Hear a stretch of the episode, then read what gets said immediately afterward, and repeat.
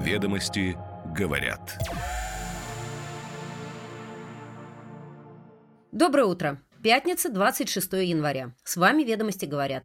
Коротко и информативно о самых интересных новостях главной деловой газеты страны. Сегодня «Ведомости» говорят, что Россия начнет переговоры по пересмотру соглашений об избежании двойного налогообложения с Катаром и Саудовской Аравией. Одна из целей – уравнять условия соглашений с теми, что Москва предлагает ОАЭ, считают эксперты. ОСК потеряла контракт на серию траулеров из-за долгих согласований. Теперь суда для камчатских рыболовов построят частная верфь в Калининградской области. Меломаны в прошлом году активно скупали дешевые виниловые проигрыватели на маркетплейсах. Специализированные магазины, продающие более навороченные модели, теряли покупателей. В новостройках обяжут ставить отечественные умные счетчики. Девелоперы считают, что квартиры из-за этого подорожать не должны. Пакет проектов об ответственности за трэш-стримы прошел первое чтение. Видео и фото журналистов такими считаться не будут. Теперь подробности. Ведомости говорят.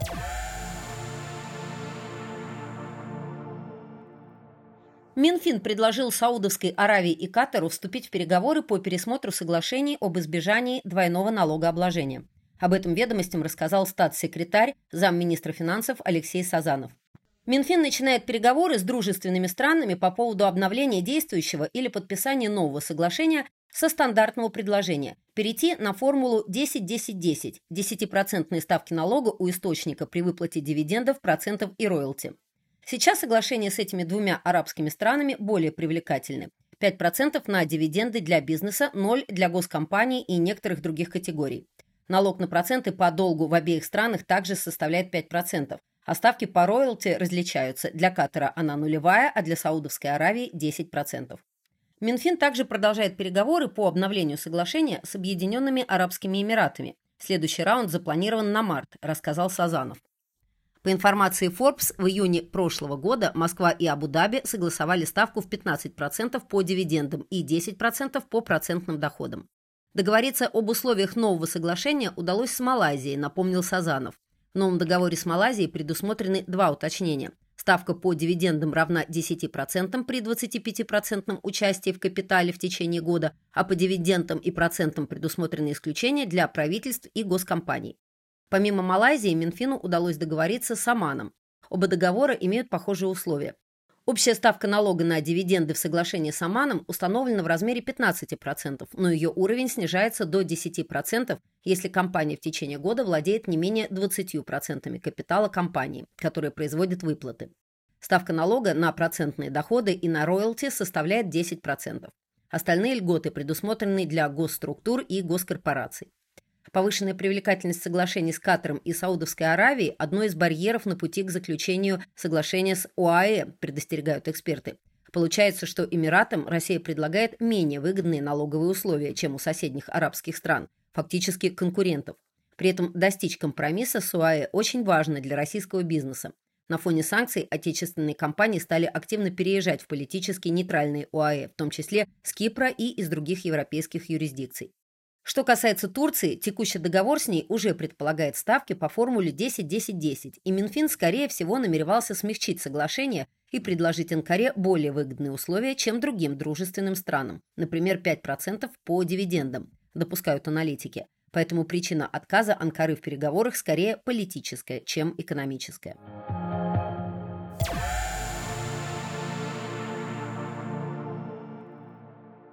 Невский судостроительно-судоремонтный завод, который входит в объединенную судостроительную корпорацию, лишился контракта на строительство двух среднетоннажных траулеров для Камчатского рыболовецкого колхоза имени Ленина.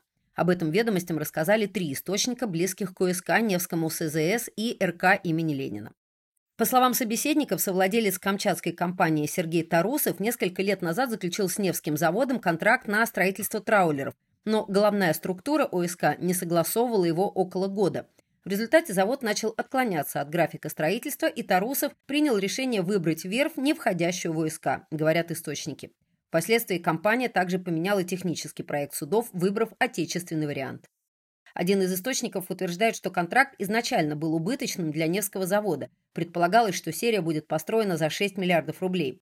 Другой источник возражает, что это не могло быть причиной, потому что на первом этапе программы «Инвестквот» «Квот под киль», в рамках которого будут построены и траулеры для камчатских рыболовов, все заводы ОСК заключали убыточные контракты, и они были одобрены.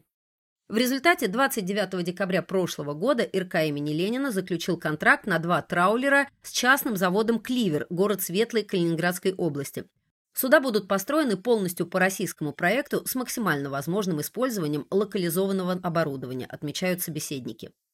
Источник ведомостей на одном из судостроительных заводов оценивает строительство головного траулера с рыбной фабрикой в 55-60 миллионов евро, без нее в 45-50 миллионов евро. Таким образом, строительство серии из двух судов, оснащенных фабриками, может обойтись в 110-120 миллионов евро. Это от 10,6 до 11,5 миллиардов рублей по текущему курсу.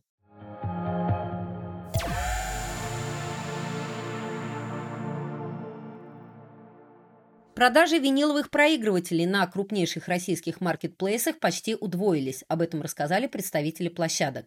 Спрос на виниловые проигрыватели и пластинки растет на протяжении нескольких лет по всему миру. Но если раньше такое музыкальное оборудование продавалось в основном в специализированных офлайн магазинах то теперь больше половины ассортимента продается в онлайн-канале. Именно маркетплейсы смогли наиболее адекватным образом ответить на запрос потребителей с точки зрения стоимости и ассортимента. Цены выросли существенно меньше ослабления рубля, а сама категория стала более доступной. Виниловые проигрыватели переживают своеобразный ренессанс. Из очень нишевого продукта для ретроградов они превращаются в модный аксессуар. Этому способствует и появление многочисленных комбайнов со встроенными колонками и даже поддержкой Bluetooth. Правда, говорят меломаны, люди зачастую покупают проигрыватели из любопытства. Их интересует в первую очередь низкая цена, а не качество звука. Проигрыватель за 22 тысячи рублей в принципе не может реализовать весь потенциал звучания виниловой пластинки. Более того, из-за особенностей конструкции он безнадежно портит винил уже после 5-7 воспроизведений. Таким образом, покупатели дешевых моделей просто сжигают деньги впустую. Действительно качественный проигрыватель стоит от 50 тысяч рублей и дороже, утверждают истинные ценители винила.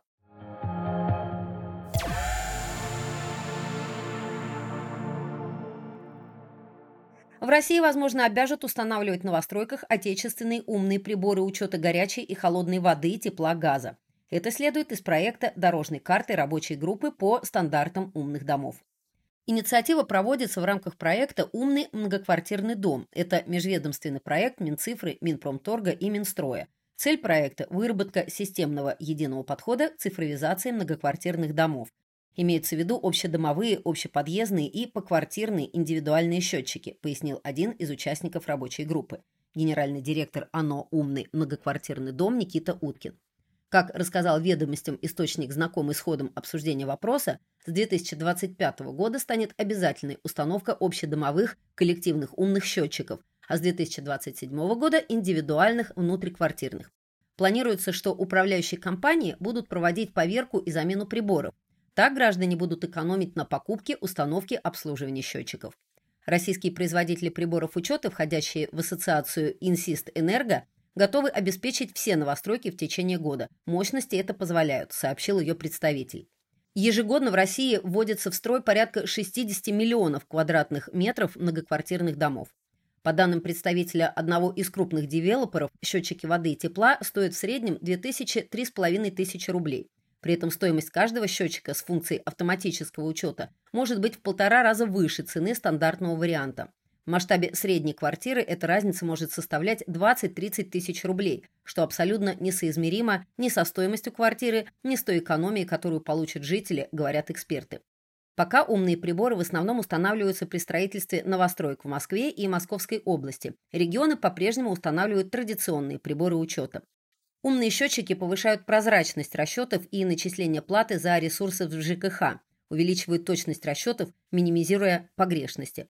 По мнению специалистов, оснащение умными счетчиками позволит власти получить наиболее достоверную информацию в онлайн-режиме о пиковых нагрузках на сети, что позволит предотвращать аварии на коммунальных сетях. Кроме того, использование счетчиков стимулирует потребителей к экономии ресурсов и снижению за счет этого платы за ЖКУ.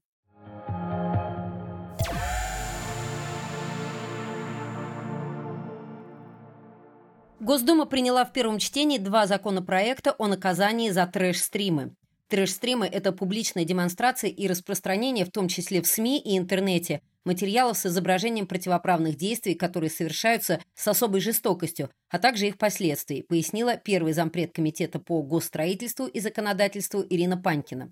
Авторы поправок в Уголовный кодекс предлагают сделать публичную демонстрацию совершения преступлений отягчающим обстоятельством – по демонстрацию в трех стримах подводят 10 составов УК. Среди них угроза убийством и убийство, умышленное причинение вреда здоровью разной степени тяжести, истязание, похищение и так далее. Предусматриваются штрафы для граждан от 600 тысяч рублей, для должностных лиц от 700 тысяч рублей за распространение в интернете сцен с изображением особо жестоких противоправных деяний, их последствий, призывы к их свершению. Действия поправок не будут распространяться на произведения науки, литературы и другой контент, используемый в медицинских или образовательных целях. Интернет стал рассадником общедоступных трансляций, на которых, по словам председателя Думского комитета по молодежной политике Артема Метелева, опасные и психологически больные блогеры издеваются над животными и людьми, а существующие законодательные нормы не покрывают все новые изощрения качестве примера он привел стрим некого блогера, который в 2020 году разбил девушке лицо в прямом эфире, и за каждый новый удар поступали деньги. Третий проект, который вносит изменения в законы об информации и о защите детей от информации, причиняющей вред их здоровью и развитию, рассмотрит в ближайшие дни. Один из депутатов поинтересовался, будут ли считаться обычные видеозаписи на телефон на фронте трэш-стримами.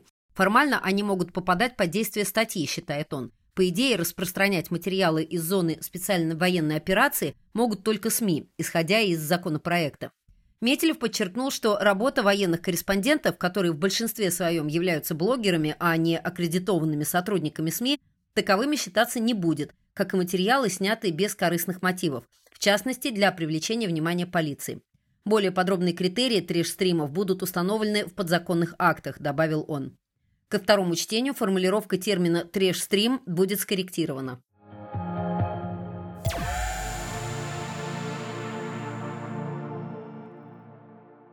На российском рынке искусства в конце прошлого года впервые в истории появился «Альянс» – аукционный холдинг, который обещает стать альтернативой русских торгов – Sotheby's, Christie's, Bonhams. В состав холдинга вошли Московский аукционный дом, аукционный дом клуба коллекционеров графики и Петербургский аукционный дом. Уже на первых торгах, проведенных холдингом в декабре прошлого года, с молотка ушли произведения на сумму более 150 миллионов рублей. Среди самых ценных лотов «Корабль в море на фоне гор» Айвазовского – это 50 миллионов рублей, и «Дама в интерьере» импрессиониста Виноградова – 24 миллиона рублей. Сооснователями и управляющими партнерами новой структуры стали Федор Светлаков, Александр Попов, Сергей Подстаницкий, Мехман Челобеев. У партнеров большой опыт работы как на арт-рынке и в музейной реставрационной сфере, так и в бизнесе. В интервью «Ведомостям» Светлаков, Попов, Подстаницкий рассказали о том, что в текущих реалиях стимулирует коллекционеров и инвесторов покупать классическое искусство, каковы перспективы роста отечественного арт-рынка, а также о планах экспансии в другие страны. «Ведомости говорят».